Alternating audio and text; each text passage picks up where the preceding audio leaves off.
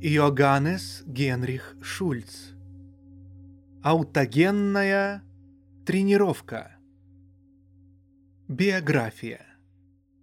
Иоганн Генрих Шульц родился 20 июня 1884 года в Германии, Геттинген, умер 19 сентября 1970 года в Берлине. Немецкий психиатр и психотерапевт. После получения медицинского образования в Лозанне, Геттингене и Бреслау прошел психиатрическую стажировку в Геттингене. С 1912 года под руководством О. Бинсвангера, с 1915 года профессор в Йене. В 1924 по 27 года прошел учебный анализ. С 1936 по 1945 год – руководитель Института психотерапии в Берлине. После Второй мировой войны приступил к частной практике. Выступал за развитие непсихоаналитической психотерапии. В 1920 году разработал метод аутогенной тренировки. Предисловие к русскому изданию. Широкая популярность и все возрастающий интерес к аутогенной тренировке у нас в стране привели к тому, что за последние десятилетия вышло в свет большое число как научных, так и популярных изданий, посвященных разнообразным методикам психической саморегуляции. Среди них много отечественных и переводных статей, брошюр, методических писем и монографий, но нет ни одной публикации, в которой на первом месте не упоминалось бы имя немецкого психотерапевта Иоганна Шульца. Это закономерно, ибо именно он является автором этой методики, и разработанная им система с полным правом считается классическим вариантом аутотренинга. В связи с этим хочется сказать, что издательство «Медицина» делает весьма полезное дело, впервые знакомя наших читателей с подлинным сочинением Иоганна Шульца в русском переводе. И пусть перед нами всего лишь небольшая книжка, последнее монографическое руководство по аутогенной тренировке 1969-1973 годов Иоганна Шульца и В. Лютте – состоит из шести объемистых томов. Но это весьма распространенное произведение, выдержавшее уже 20 изданий и переведенное на многие языки мира, пользуется широкой известностью. Такое краткое и в то же время содержательное изложение основных принципов АТ, аутогенной тренировки, несомненно будет весьма полезно как для обогащения знаний врачей-психотерапевтов, так и для тех, кто с помощью аутотренинга восстанавливает свое здоровье и занимается профилактикой нервно-психических нарушений. Несмотря на то, что издание имеет популярный характер, написано доступным языком и предназначено не только для специалистов, автор со всей энергией восстает против дикого, аутотренинга, неоднократно подчеркивая необходимость постоянного контроля со стороны врача. Цитата. «Некоторые упражнения, и прежде всего направленные на тренировку сердца, вместо пользы могут принести вред. Иногда это относится и к основным упражнениям аутотренинга», пишет в предисловии Д. Ланген. Перечисляя ряд важных качеств, которые формируются в процессе занятий аутотренингом, таких как умение полноценно отдохнуть за короткое время, самообладание, саморегуляция непроизвольных функций организма, повышение трудоспособности, уменьшение интенсивности болевых ощущений и так далее, Йоганнес Шульц подчеркивает, что все вышеперечисленное является не самоцелью, а средством. Цитата. «Занимающийся может активно влиять на свое отношение к жизни и самому себе, добиваясь того, чтобы желаемое становилось действительным. Очевидно, здесь автор имеет в виду не только чисто медицинский аспект аутогенной тренировки. Он говорит о ней как о мощном средстве самовоспитания и активации своих резервных возможностей. В 1965 году на Третьем международном конгрессе по гипнозу и психосоматической медицине в Париже в личной беседе о месте гипноза и аутотренинга в медицине Иоганнес Шульц говорил автору этих строк, что аутогенная тренировка уже завоевала себе прочное место среди других методов психотерапии, но он уверен, что ее главный успех еще впереди. Она станет не только лечебным, но в еще большей степени профилактическим методом, нужным буквально всем и каждому в переживаемое нами динамичное время. Можно сказать, что прошло всего лишь 20 лет, и слова создателя аутогенной тренировки начинают сбываться. Остается пожелать дальнейшего успеха этому методу и тем его энтузиастам, которые притворяют в жизнь предвидение психотерапевта, сделавшего первые, наиболее трудные шаги на этом пути. Предлагаемая читателям книга поможет ознакомиться с методикой аутогенной тренировки в изложении ее создателя. А это, несомненно, имеет немалое преимущество. Руководитель Всесоюзного психотерапевтического центра Министерства здравоохранения СССР профессор В. Е. Рожнов. Предисловие к 18 изданию. Данное практическое руководство является лишь пособием для овладения методикой аутотренинга под обязательным медицинским контролем. Так начал профессор Иоганнес Шульц предисловие к 14 изданию книги.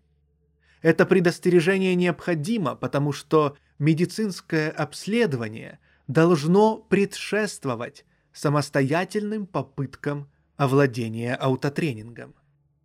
Лишь некоторые руководители групп аутотренинга требуют медицинские заключения перед началом занятий, из чего следует, что противопоказания недооцениваются, как это часто происходит и в других ситуациях.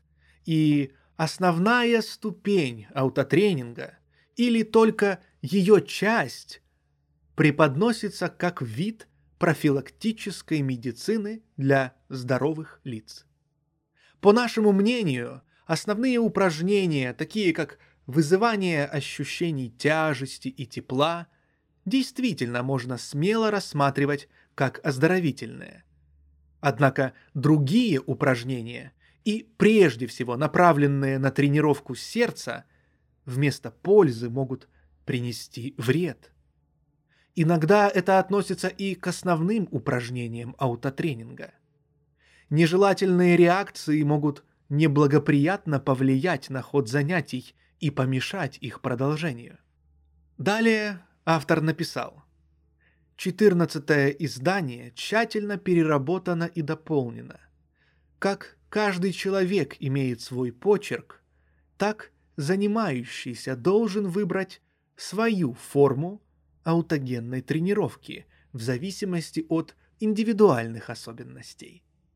Основной принцип методики – внутреннее, зрительное воспроизведение возникающих ощущений нельзя реализовать лишь на основе простого повторения упражнений следует учитывать, что люди со слуховой или моторно-слуховой конституцией более долго усваивают этот метод, чем люди со сбалансированным или чисто зрительным типом восприятия.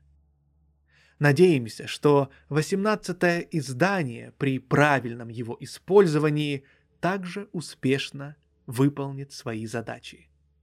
Майнц, февраль 1977 год. Профессор Д. Ланген. Введение. Аутогенная тренировка ауто, сам плюс генес, происшедший, греческий, в буквальном смысле означает самовоспитание с помощью специальных упражнений. Это должен уяснить себе каждый, кто собирается приступить к занятиям такого рода.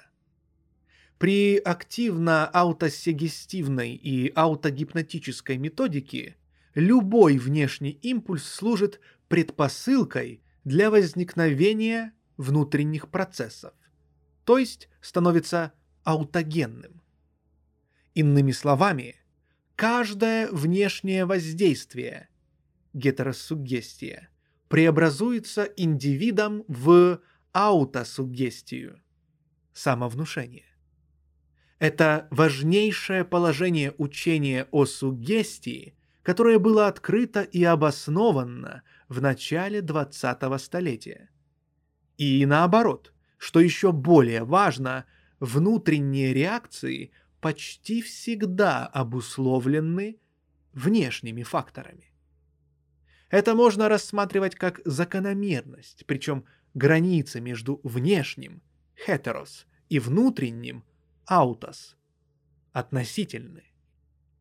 С одной стороны, существуют такие методы, как суггестия или гипноз, обозначаемые как гетеросуггестия и гетерогипноз. При этом тренирующиеся или пациенты играют относительно пассивную роль. С другой стороны, имеются методы, при которых даже незначительные внешние раздражители должны вызывать внутренние реакции организма, которые с помощью специальных упражнений уже при отсутствии экзогенных факторов в дальнейшем появляются практически самостоятельно. Именно в этом случае можно говорить об аутогенной тренировке. Таким образом, путем тренировки духовных качеств контролируется состояние организма. Человек с искривленным позвоночником может исправить осанку благодаря длительному выполнению соответствующих упражнений. В результате целенаправленной тренировки органов голосообразования развивается певческий голос. Человек с внутренним дискомфортом тела и души, проявляющимся в виде сердцебиений, также может избавиться от этих неприятных ощущений. Таким же образом может улучшить свое состояние больной бронхиальной астмой. Подобные лечебные мероприятия называются психотерапией. Аутогенная тренировка является одним из ее методов.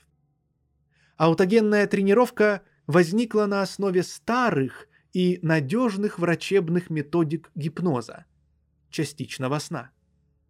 Гипноз представляет собой состояние, близкое ко сну, обеспечивающее успокоение и отдых, которого можно достигнуть у здоровых людей всегда, а у страдающих неврозом с несколько большими трудностями путем внушения. Душевно больных удается ввести в гипнотический сон лишь в исключительных случаях. В стадии глубокого гипноза возникает сновидное состояние лунатика, так называемый сомнамбулический гипноз. При гипнозе легкой и средней степеней наступает приятный покой, при котором почти или даже совсем исключаются влияния внешнего мира. Как и во время ночного сна, в этом состоянии способность к критической оценке реальности несколько снижается, поэтому внушения особенно действенны. Стоит, например, гипнотизируемому сказать «Вы находитесь под жарким солнцем», как у него краснеет лицо и начинается потоотделение, а иногда удается вызвать воображение такой силы, что может возникнуть настоящий ожог с образованием кожных пузырей. Приказы, отданные человеку во время гипноза, часто исполняются им и позднее, хотя он не помнит о действиях в период сна. Постгипнотическая суггестия. Углубление переживаний в гипнозе оживляет до известной степени воспоминания о прошлых переживаниях, однако при этом необходимо уточнить сведения о гипнотизируемом. Так как в последнее время многие дилетанты злоупотребляют возможностями повышать память посредством гипноза, гипермнезия, необходимо подчеркнуть, что гипнотизируемые сообщают о пережитых событиях так, как если бы они переживали их на самом деле. На это указывали очень известные врачи-гипнотизеры, такие как Б. Стоквис и соавторы, 1971 год. Если, однако, речь идет об очень давних событиях, например, о процессе собственного рождения, когда человеческий мозг не обладает способностью к запоминанию, то возникают иные вопросы психологического плана. Если гипнотизеры, чаще всего дилетанты, могут вызывать воспоминания о событиях, происходивших до рождения пациента, к примеру, в 15 веке, то, по-видимому, объяснить этот феномен можно лишь тем, что человеческая фантазия безгранична. Кроме того, имеется очевидная внутренняя психологическая связь между способностью к фантазированию и внушаемостью. Можно было бы привести много примеров этого, но они уведут далеко от интересующей нас темы. Чистый или пустой гипноз по Ползиен без дополнительного целенаправленного влияния извне является благотворным состоянием внутреннего сосредоточения, позволяющим отдохнуть и успокоиться. Поэтому испанские врачи-гипнотизеры предпочитают термин «самообладание». Изоляция от внешних раздражителей может быть столь значительной, что одно время под чистым гипнозом проводились медицинские родовспоможения и операции. Как при всех подобных явлениях во время гипноза следует исходить из того, что человек – это единое целое. Гипноз, как и ночной сон, утомление, речь и так далее, являются результатом деятельности целостного организма. Психологические экспериментальные исследования, проведенные в Йене в 1920-24 года, показали это особенно ясно. Находясь в спокойном гипнозе, человек замечает значительные изменения в теле – характерное ощущение покоя, тяжести и тепла. Ощущение тяжести возникает в том случае, если расслаблены скелетные мышцы. Ощущение тепла, если сосуды расширяются и приток крови по ним увеличивается. Основой же переключения в гипнозе, как и при ночном сне – является расслабление организма, особенно мускулатуры и кровеносных сосудов. Это достигается путем соответствующей тренировки концентрации внимания. Аутогенная тренировка дает возможность достигнуть без постороннего влияния благотворного, близкого ко сну состояния самостоятельно в определенных пределах мобилизовать резервы организма. Самогипноз. Все упражнения в спорте, гимнастике и такое прочее преследуют две основные задачи – повышение жизненного тонуса и устранение физических изъянов. Это же характерно и для аутогенной тренировки – она может способствовать укреплению здоровья, повышению работоспособности, тренировке самообладания, отдыху, улучшению самочувствия и так далее. Расслабление в системе аутогенной тренировки является средством и путем достижения состояния полного самоуглубления.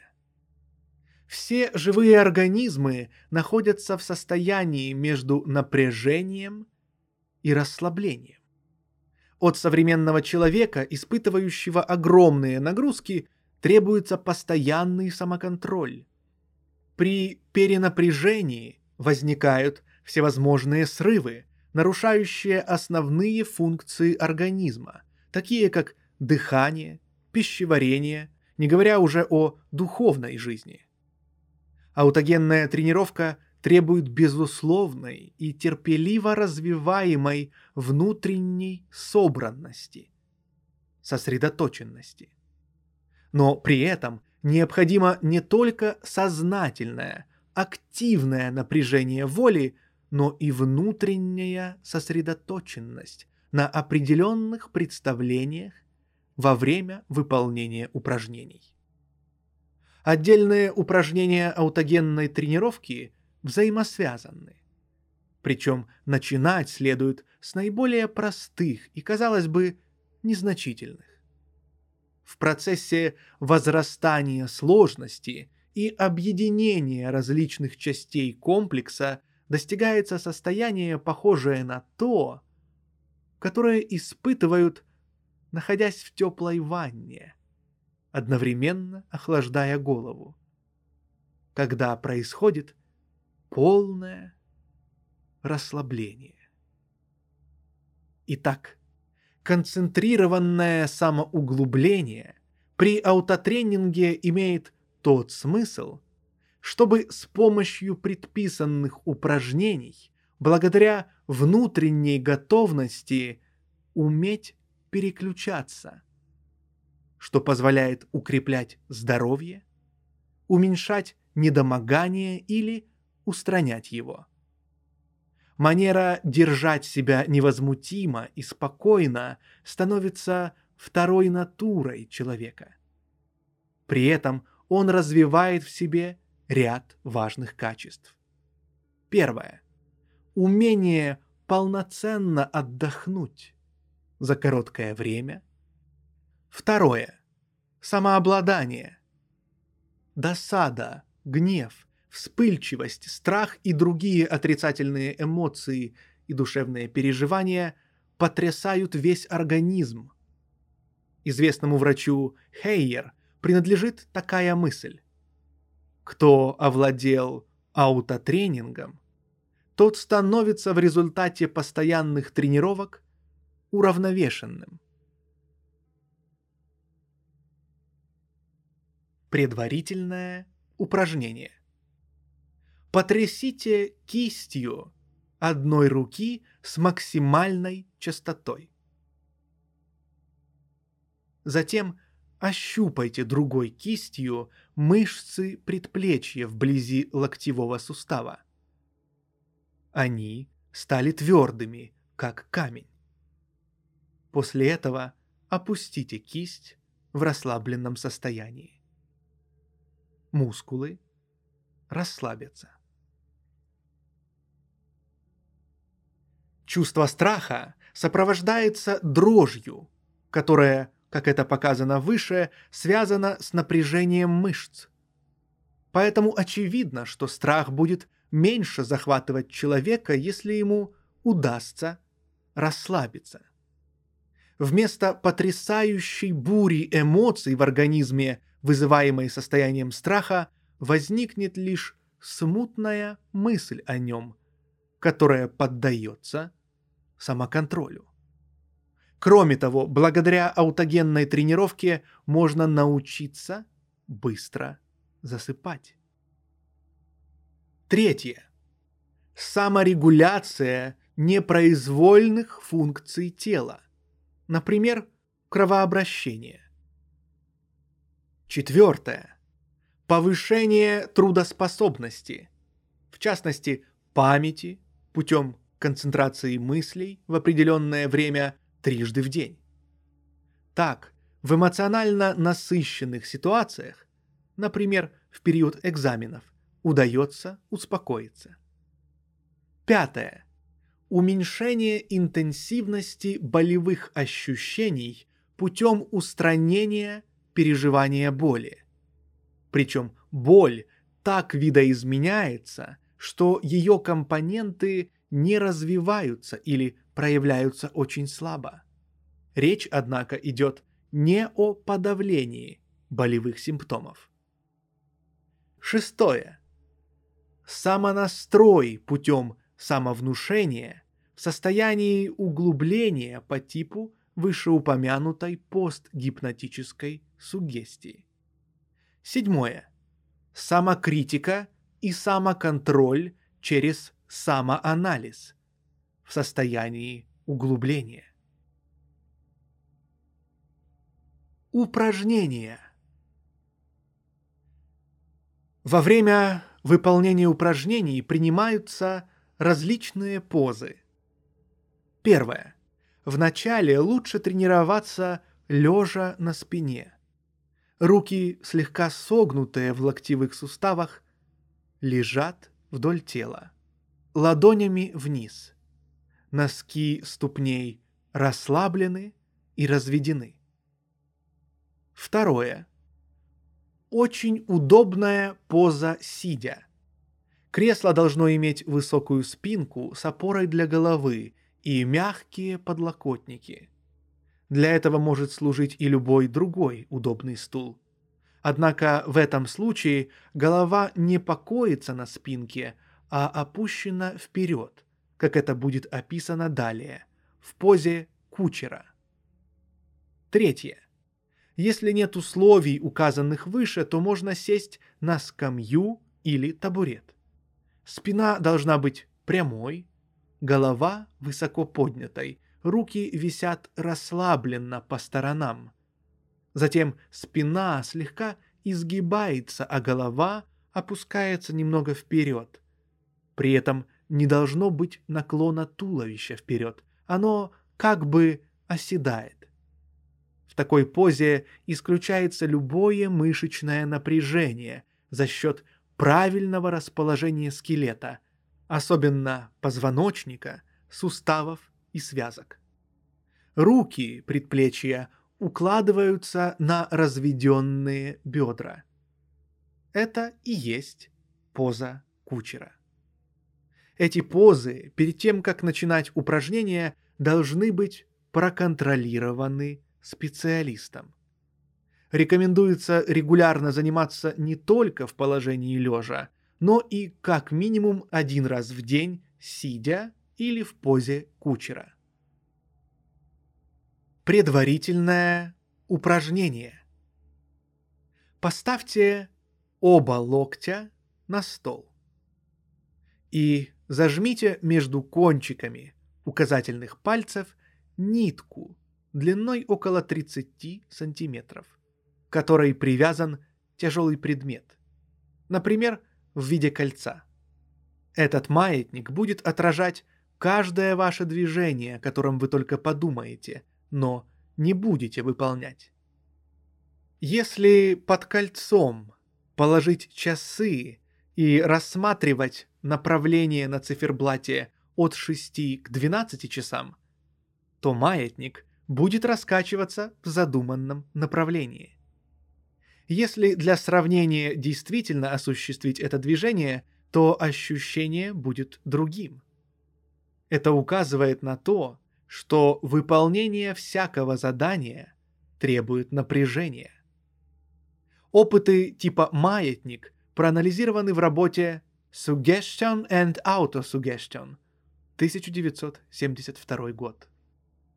Собранность или концентрация вызывает таким образом реальное, но невольное и незаметное движение. Это свойственно каждому нормальному человеку и опровергает представление о том, что душа мыслит, а тело остается в покое. Этот простой опыт указывает путь к существу упражнения. Если, например, мышцы руки необходимо расслабить, то это состояние следует достигать только путем внутренней концентрации, вызывая ощущение тяжести. Надо сосредоточиться на мысли «рука тяжелая».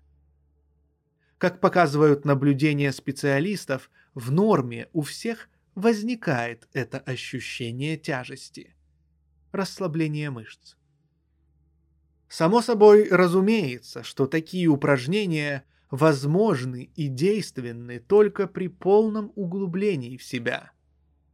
Поэтому всякие разговоры во время тренировки являются помехой. Если врач или специалист во время занятий неуместно много говорит или надолго включает магнитофон, что, к сожалению, часто практикуется в последнее время, то внутренняя концентрация становится невозможной. Осуществляется лишь легкий гипноз в старом стиле, гетерогипноз. Поэтому аутогенная тренировка требует полной тишины.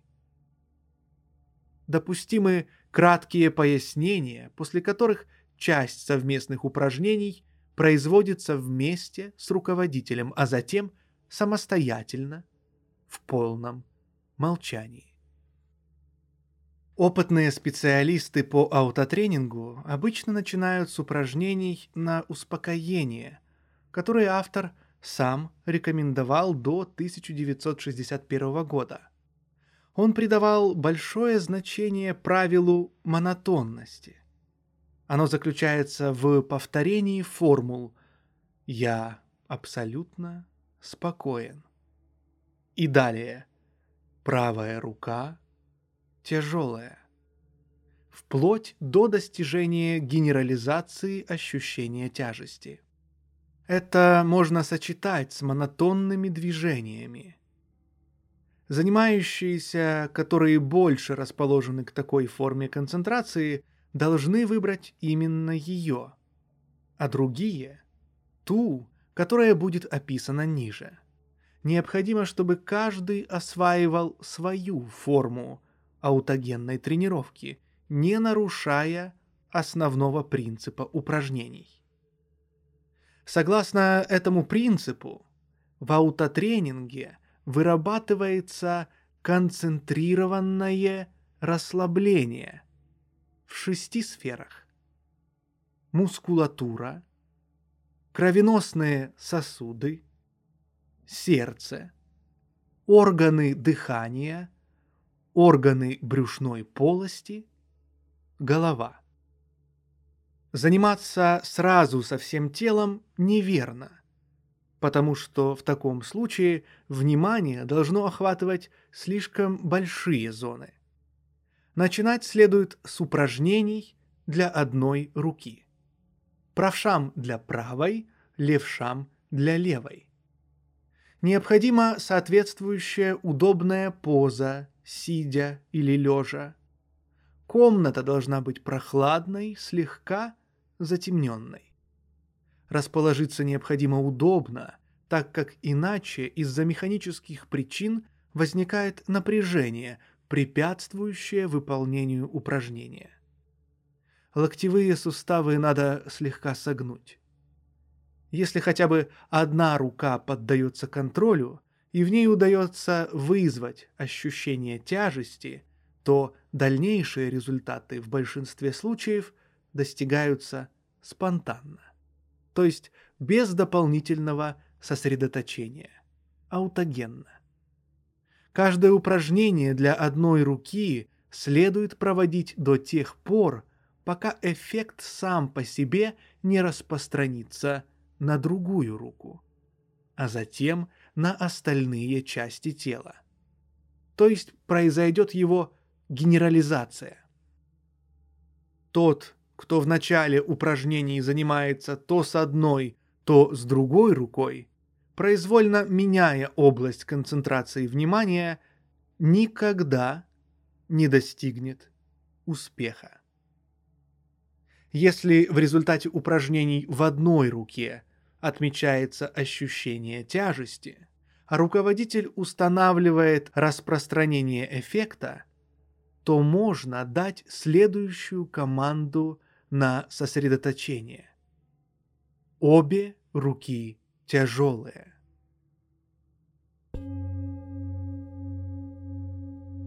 Упражнение первое. Вызывание тяжести. Мышечное расслабление. Сосредоточенное расслабление можно начинать в различных частях тела или исходить из разных функций организма. Например, из функций дыхания.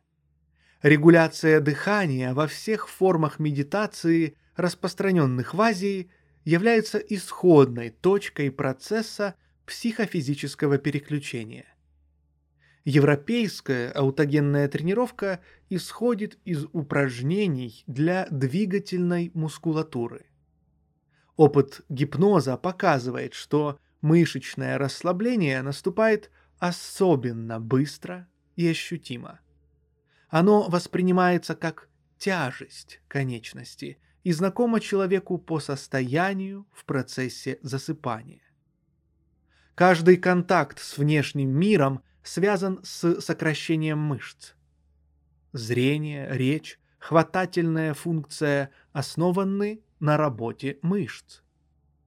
Ожидание чего-либо всегда связано с напряжением, потому что при этом вся мускулатура подготовлена к работе напряженные размышления заметны у большинства людей, потому что они при этом морщат лоб. Каждое желание, даже мысль о движении уже вызывает напряжение двигательной мускулатуры. Поэтому прямая осанка указывает на внутреннюю собранность человека. Итак, Приняв описанные выше исходные положения, сидя или лежа, после их проверки руководителем надо закрыть глаза, сосредоточиться на формуле «Я абсолютно спокоен» и настроиться на вызывание ощущения тяжести, не двигаясь и не разговаривая. Приходящие на первых порах мысли, воображение, воспоминания и такое прочее не следует отгонять, так как это вызывает напряжение. Формулы упражнений нужно мысленно повторять многократно и монотонно. Все остальные ощущения – необходимо игнорировать.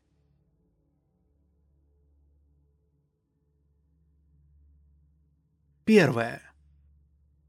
Формула правая или левая. Рука тяжелая. Повторяется шесть раз согласно новым рекомендациям. Второе. Формулу «я абсолютно спокоен» первоначально выполняли поочередно с командами на вызывание ощущения тяжести. Сейчас к ней переходят только после шестого повторения первой формулы.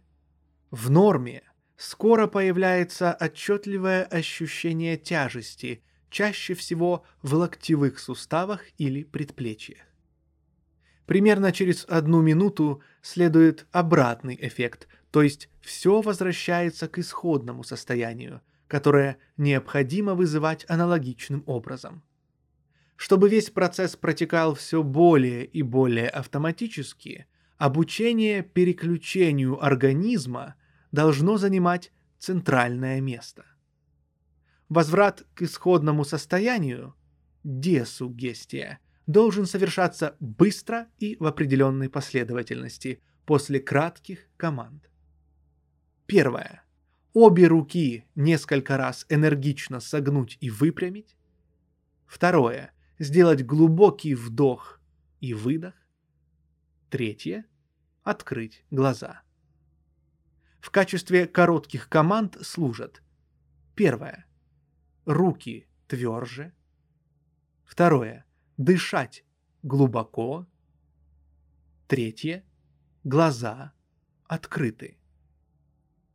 В дальнейшем возврат к исходному состоянию можно осуществлять не путем энергичных движений рук, а посредством сжимания обеих кистей в кулаки, особенно в таких ситуациях, когда первый способ может вызвать у окружающих недоумение. Второй и третий пункты остаются без изменений. Только в том случае, если точно, добросовестно и терпеливо осуществлять расслабление и возврат в исходное состояние, может развиться надежный навык. Аутогенная тренировка дает ощутимые результаты, если четко соблюдаются ее основные методические принципы. Немаловажное значение имеют также продолжительность и время тренировок. В первые 8 дней следует делать только одно упражнение 2-3 раза в день в течение 1-2 минут.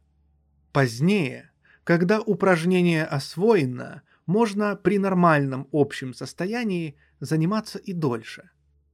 Если в начале отдельное упражнение отрабатывается слишком долго, то возникает напряженное состояние. При этом ощущение тяжести в руках вместо того, чтобы увеличиваться, уменьшается.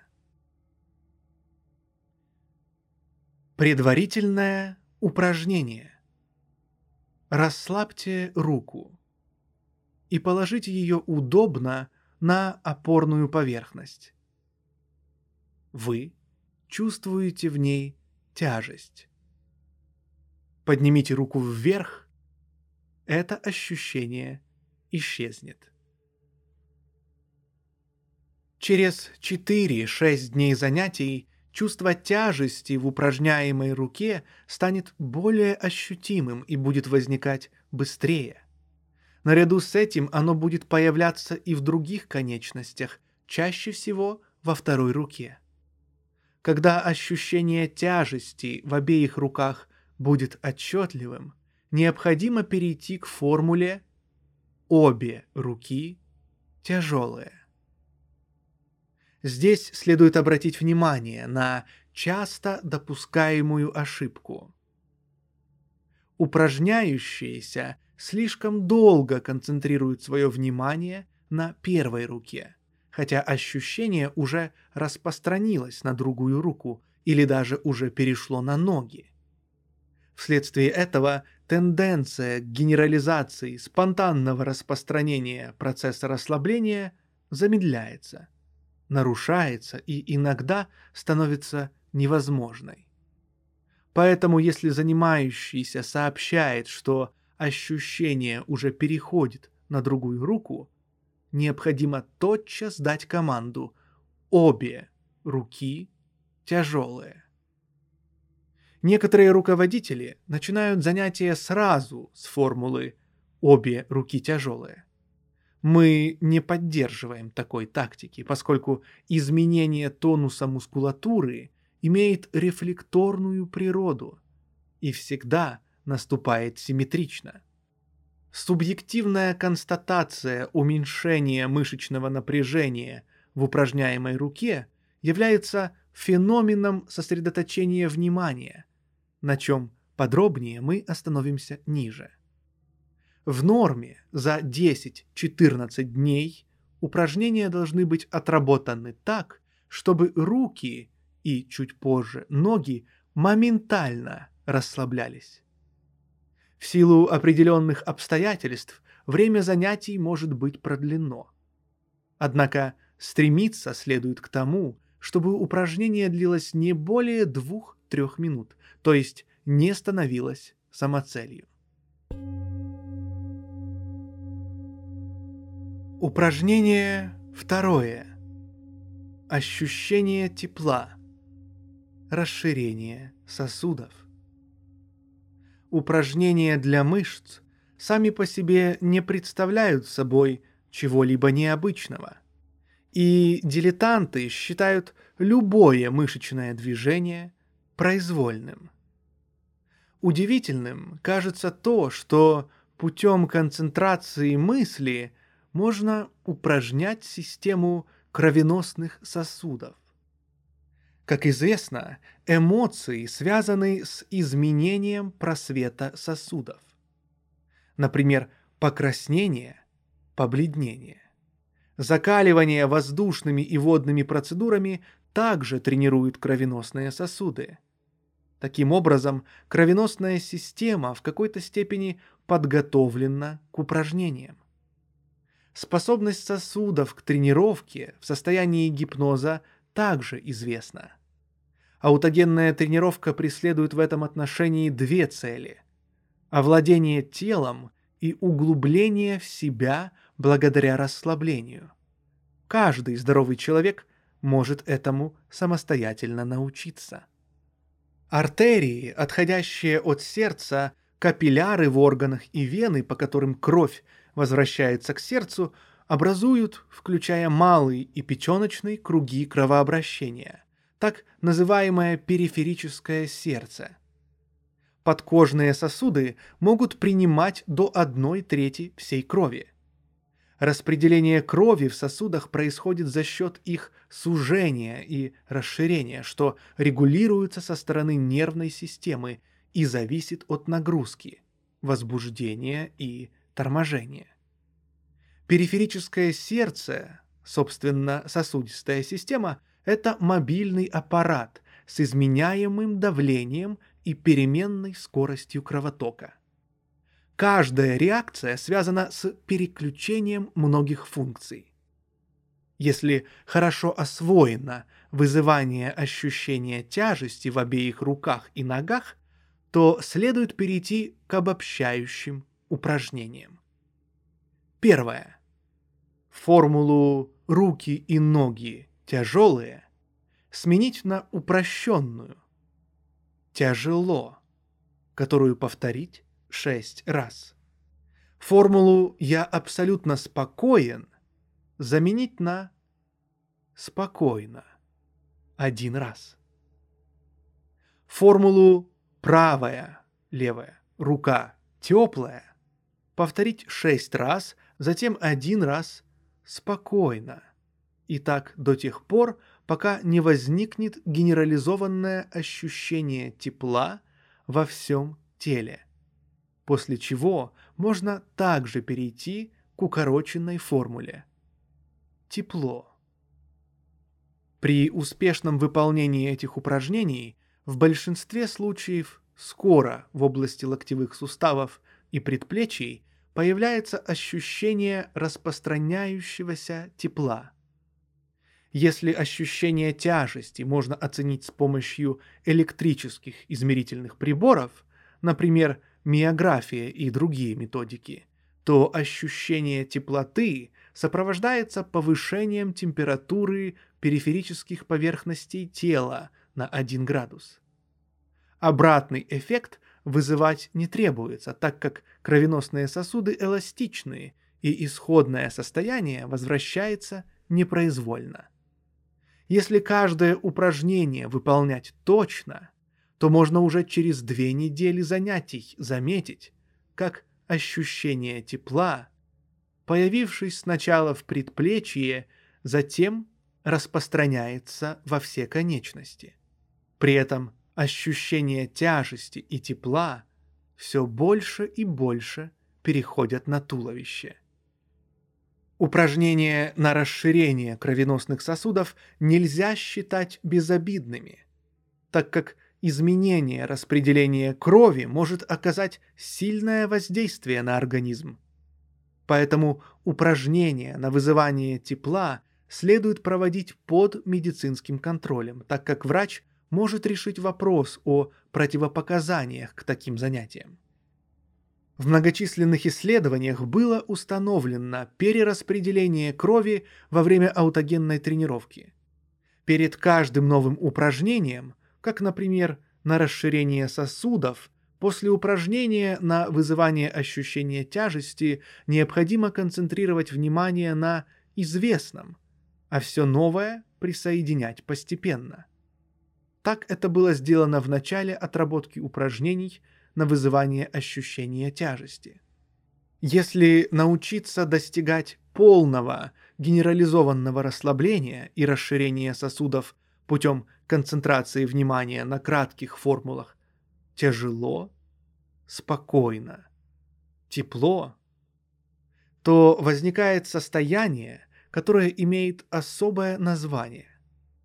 Согласно последней договоренности между членами правления немецкого общества медицинского гипноза и аутогенной тренировки, это состояние следует обозначать основная ступень аутогенной тренировки. Сердце является чрезвычайно сильным, неустанно работающим мышечным насосом, функции которого в значительной мере регулируются нервной системой. Упражнения, вызывающие ощущение тепла, воздействуя на кровеносные сосуды, автоматически оказывают влияние на сердце. Некоторые люди чувствуют свое сердце во время напряжения, возбуждения, лихорадки и так далее. Однако есть и такие люди, которые должны еще открыть его для себя. Влияние упражнений можно заметить по изменению пульса в любом участке тела и ориентироваться по этому показателю. В ходе занятий ощущение работы сердца возникает самостоятельно. Если этого не происходит, то рекомендуется лежа на спине положить правую кисть на область сердца. Правый локтевой сустав должен быть на уровне грудной клетки. Левая рука лежит вдоль тела. После этого воспроизводятся упражнения «тяжело», «тепло», «спокойно», а мысли концентрируются на грудной клетке. Давление правой кисти выполняет роль указателя – После нескольких упражнений, наконец, появляется ощущение сердца. В дальнейшем, после повторения своего процесса сосредоточения, тяжело, тепло, спокойно, переходят к формуле «сердце бьется спокойно и сильно». Легко возбудимые лица концентрируются на формулировке «сердце бьется спокойно и ритмично» шесть раз, после чего следует однократная команда «спокойно». При овладении этим упражнением в дальнейшем можно отказаться от описанной выше позы и выполнять его в обычном положении, регулируя работу сердца без посторонней помощи. При этом не следует добиваться замедления работы сердца, так как подобный эффект чреват нежелательными последствиями. После продолжительных упражнений можно, если имеются медицинские показания, вмешаться и в изменение самого пульса. Для выполнения указанных упражнений необходим особенно пристальный врачебный контроль. Упражнение четвертое. Регуляция Дыхание. Дыхание занимает промежуточное положение между произвольной и непроизвольной деятельностью. При аутогенной тренировке упражнения, направленные на расслабление мускулатуры и кровеносных сосудов, а также на регуляцию деятельности сердца, оказывают свое воздействие и на дыхание. То есть имеет место эффект генерализации, аналогичный самостоятельному распространению ощущений тяжести и тепла с тренируемой рукой на другие конечности. Однако каждое преднамеренное изменение дыхания рассматривается как нарушение, потому что любое усилие означает напряжение. Упражнение на дыхание следует начинать только после того, как тщательно отработаны предыдущие. Лишь затем можно перейти к следующей формуле. Дыхание спокойное. Многие занимающиеся стремятся делать дыхательные упражнения произвольно, по типу ранее усвоенной дыхательной гимнастики. В аутотренинге это недопустимо – Регуляция дыхания должна осуществляться в результате комплекса указанных выше упражнений. Для этого рекомендуется формула «мне дышится легко».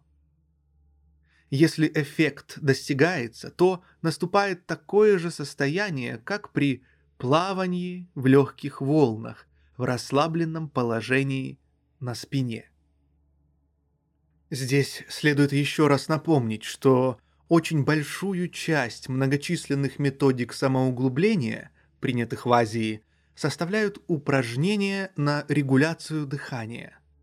На этом основании надо подумать о том, не следует ли в будущем отдать им предпочтение перед упражнениями на регуляцию деятельности сердца, что уже делают многие руководители групп аутотренинга. В общем и целом можно сказать, чем моложе занимающийся, тем больше опасность развития осложнений при выполнении упражнений на регуляцию деятельности сердца, в то время как из-за дыхательных упражнений подобных ситуаций не возникает. Упражнение пятое. Регуляция деятельности органов брюшной полости. Так же, как конечности и органы грудной клетки, органы дыхания, сердца, следует расслаблять органы брюшной полости – для этого упражняющийся концентрирует свое внимание на самом большом нервном сплетении брюшной полости, а именно на чревном, солнечном сплетении. Оно располагается на задней стенке живота, примерно на середине расстояния между пупком и нижним краем грудины. К этому этапу можно приступать, отработав упражнение 1-4 тяжело, тепло, спокойно, тепло растекается по солнечному сплетению. Последнюю установку надо повторить несколько раз. Это упражнение необходимо выполнять в течение 10-14 дней. Часто помогает представление, что воздух при выдохе растекается по брюшной полости.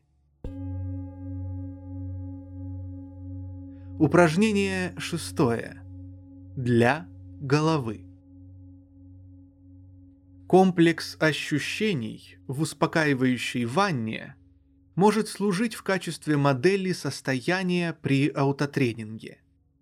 Успокаивающий эффект усиливается, если положить на лоб прохладный, не холодный компресс. У человека должны быть горячее сердце – и холодная голова. При волнении кровь приливает к голове, поэтому упражнения для головы занимают в аутогенной тренировке особое место. Занимающийся тщательно выполняет упражнения 1-5 и концентрируется в течение нескольких секунд до появления первых местных ощущений, после чего 3-6 раз – повторяет установку. Лоб приятно прохладный. Сосредоточенность на упражнении «тепло» и связанные с этим ощущения вызывают расширение сосудов, что в определенной степени проявляется в повышении кожной температуры.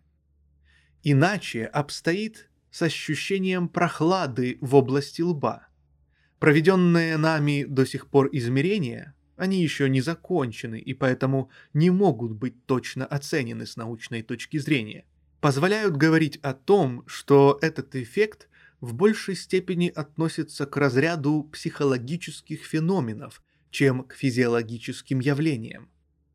Во время сосредоточенности на формуле «лоб приятно прохладный» внимание направлено именно на лоб, при этом замечается легкое движение воздуха, которое субъективно дает ощущение прохлады. Только через несколько месяцев занятий после достижения основной ступени аутогенной тренировки некоторые действительно могут добиться незначительно выраженной вазоконстрикации в этой зоне. Но для обоснования данного феномена необходимы дальнейшие исследования. Осторожность при выполнении этого упражнения должны соблюдать пациенты, страдающие головной болью. В таких случаях рекомендуется облегченная форма концентрации внимания, например, с формулой «лоб приятно и слегка прохладный». На описанных шести упражнениях и построена основа аутогенной тренировки – на их усвоение обычно уходят 2,5-3 месяца занятий. Выполнять упражнения следует ежедневно 2-3 раза. В последующие 4-6 месяцев результаты становятся все выраженнее и наступают все быстрее. В конце общего комплекса необходимо вызывать обратный эффект. Смотрите упражнение первое. Таким образом, учатся глубоко расслабляться во всех системах, при возврате к исходному состоянию активно собираться и напрягаться. Занимающиеся приобретают способность самопроизвольно переключаться с состояния расслабления на состояние напряжения и собранности. Если благодаря комплексу упражнений достигается почти молниеносное переключение – то практически достаточно частичного расслабления, особенно в затылочно-лопаточной области. Если упражняющемуся удастся вызвать в ней ощущение тяжести даже стоя, то оно повлечет общее расслабление с тем преимуществом, что отпадет необходимость в особом положении тела. Рекомендации по проведению аутотренинга. Во время занятий аутогенной тренировкой никогда не следует резко форсировать выполнение упражнения или задерживаться на каком-либо этапе. Каждое упражнение необходимо глубоко прочувствовать и усвоить. Все формулы, например, рука тяжелая, нужно наглядно представлять, как светящиеся буквы в темноте при закрытых глазах, как мелодию, звуковую фразу, картину и так далее. При этом можно вспоминать соответствующее ощущение, пережитое раньше. Не следует судорожно повторять формулы, заставляя себя думать только о них. Это может вызвать напряженное состояние, которое, в свою очередь, обуславливает различные нарушения. Например, головную боль, препятствующие процессу аутогенной тренировки. К мыслям, не относящимся к упражнению, следует относиться спокойно. Они исчезают сами. Этому способствуют воображаемые картины, соответствующие формулам, возникающее без внутреннего напряжения, зрения или слуха. Так постепенно развивается способность к расслаблению всего организма, которая происходит естественным путем. По мере повторения все шесть отдельных упражнений все больше сливаются в единый комплекс.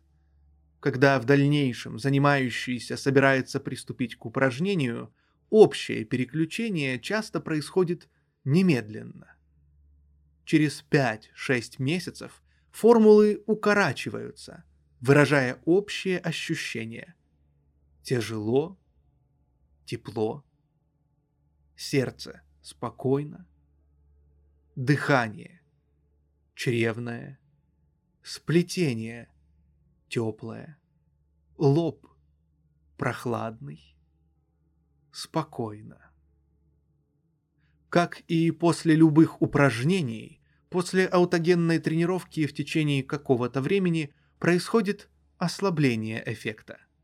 Если это выражено значительно, то после некоторого перерыва в течение нескольких дней рекомендуется еще раз начать с первого упражнения, что, как правило, через определенное время дает результаты. При возникновении расстройств или изменений следует обратиться к врачу, особенно при появлении беспокойства или нарушений функций органов во время занятий. Если упражняющийся заснет после вечерних занятий, то, как и при гипнозе, с нормальным пробуждением переключение прекращается и дополнительного возврата к исходному состоянию не требуется. После вечерних занятий вообще не следует возвращать исходное состояние, так как расслабление должно перейти в сон. Если упражнение освоено, то в состоянии углубления в себя можно вызвать напряжение мышц чрезвычайной силы, которое иногда остается незамеченным. Такие эффекты давно известны как мышечное оцепенение, каталепсия. Подобные упражнения можно проводить только под контролем со стороны опытного медицинского руководителя, иначе могут начаться длительные судороги. Легко осваиваются упражнения на уменьшение боли. Если обучающиеся сконцентрируют внимание на определенном участке кожи, например, на тыльной поверхности кисти, как в шестом упражнении, и сосредоточатся на формуле «не больно», то опытный руководитель у 50% из них может продемонстрировать отсутствие болевых ощущений даже при уколе иглой. Иногда боль появляется позднее, после возврата к исходному состоянию. Равным образом покраснение кожи в месте укола часто бывает менее выраженным. При возврате к исходному состоянию упражняющийся должен сначала снова вызвать нормальное ощущение в этом участке кожи. Прохладу сменяет тепло. Как правило, после уменьшения боли она вообще не появляется. Гипалгия состоит не столько в подавлении боли, сколько в умении взять себя в руки. Это качество очень важно во многих ситуациях, например, при посещении зубного врача. Но в обычные дни аутогенная тренировка очень полезна. Ее можно осуществлять в различных целях. Первое. Расслабление как отдых. Напряжение расходует силы. Расслабление экономит их. Во время отдыха происходит не только экономия, но и восстановление сил. Поэтому основное значение аутогенной тренировки в том, что углубление в себя на 5-10 минут оказывает освежающее действие и повышает жизненный тонус. Это убедительно доказал Линдеман с помощью аутогенного отдыха, заменяющего сон. Он смог один за 72 суток пересечь Атлантику на складной байдарке серийного производства. Благодаря аутогенной тренировке можно быстро заснуть и проснуться в нужное время. Второе. Расслабление как средство успокоения. Спокойный образ жизни сохраняет силы для важных дел. Кто терпеливо тренируется, тот обязательно становится спокойным и хладнокровным. Я больше не раздражаюсь. Утверждают многие упражняющиеся уже через некоторое время после начала занятий аутотренингом. При этом речь идет не о притуплении чувств. Исчезает лишь аффектация. Подлинные же чувства не только остаются, но и становятся более глубокими. Таким образом, аутогенная тренировка способствует дальнейшему развитию личности. Третье. Расслабление как средство повышения жизненного тонуса. Собранность способствует повышению работоспособности.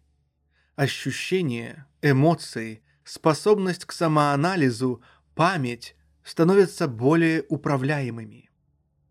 Для сравнения можно попытаться вспомнить какое-либо стихотворение из школьной программы. Углубление в себя часто дает поразительные результаты. Четвертое. Расслабление как средство самоконтроля. Самообладание, которое требуется ежедневно, достигается значительно легче благодаря усвоению основ аутогенной тренировки, так как человек становится более спокойным и хладнокровным. Кроме того, он в состоянии сам регулировать кровообращение, частоту сердечных сокращений и другие функции организма, которые принято считать непроизвольными. То, что это удается, опровергает общее заблуждение. Необходимо только учиться открывать для себя новые ощущения в связи с деятельностью мышц внутренних органов. Однако управление непроизвольными функциями человеческого организма является лишь средством достижения цели аутогенной тренировки. При лечении болезней под специальным врачебным наблюдением и руководством можно ставить важные задачи. Небольшие недуги, например, склонность ступней к замерзанию, хорошо доступны для аутогенной тренировки, обеспечивающей длительный положительный эффект.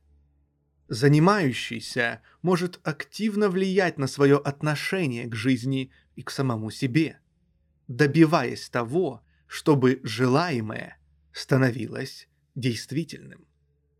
Так, наряду с формулой «руки теплые», он может утверждать «бережливость – это радость, порядок – это свобода.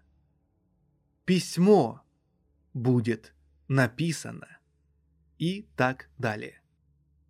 Эти формулы в состоянии самоуглубления действуют как постгипнотические внушения, особенно если их повторять спокойно и регулярно в течение многих вечеров перед сном, без возврата в исходное состояние.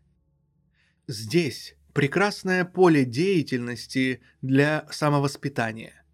От искоренения маленьких неприятных привычек до работы над характером. Мужество – это победа.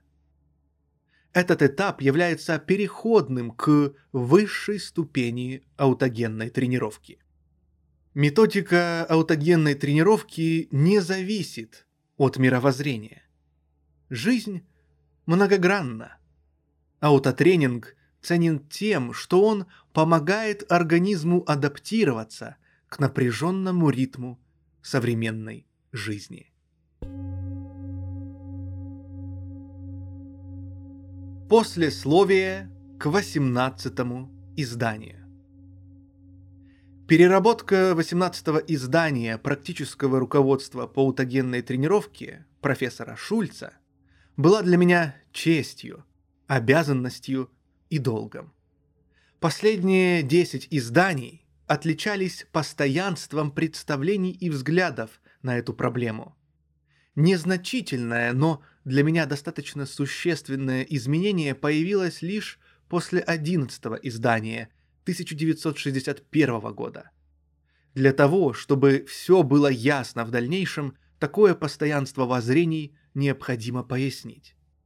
Не испытывает ли современный человек, привыкший к быстрому темпу жизни, чувство восхищения перед продолжающимся постоянством?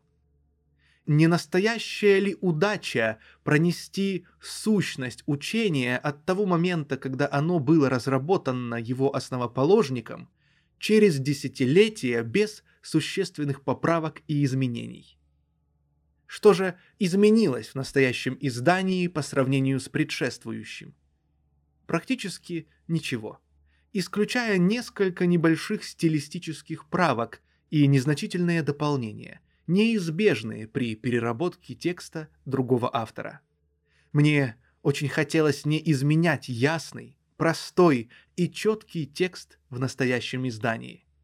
В качестве маленькой личной благодарности родоначальнику аутотренинга, тем более что в свое время в тесном контакте с профессором Шульцем мною была написана одна небольшая работа, хочу дать читателю представление о первых шагах становления этого метода и его развития. Прежде всего, небольшой экскурс в историю дает интересующимся ощущение постоянной необходимости аутотренинга. В этих работах упоминается одна мысль, которую родоначальник аутотренинга считал очень важной. Испытать чувство победы над собственным воображением. Или целью методики – мы считаем лишь достижение состояния, которое может противодействовать болезненным ощущениям, и подчеркиваем, что приобретение такого душевного состояния, как и всякая другая внутренняя работа, требует постоянных тренировок. Только при систематических тренировках возможно утвердить данную систему занятий и овладеть ею. В этом смысле для лечения подходят люди, нуждающиеся в регулировке тех механизмов, которые используются в повседневной жизни. Этим пациентам мы отводим удобное, комфортабельное место. Они закрывают глаза и расслабляются. В таком пассивном положении человек сам концентрируется на воображении. Мои руки тяжелые. В книге имеется указание, что расслабление мы достигаем во время сеанса, когда выполняем упражнения по концентрации воображения следующим способом. Руки теплые. Причем отчетливо формируется ощущение тепла и наблюдается опускание плеч. С 1932 года методика аутотренинга пользуется все большей популярностью и сегодня она во многих странах мира является наиболее распространенным средством самопомощи, занимая центральное место в профилактической медицине. Этому призвано служить и данное практическое руководство в своем незначительно измененном виде. Майнц, февраль 1977 год профессор Д. Ланген.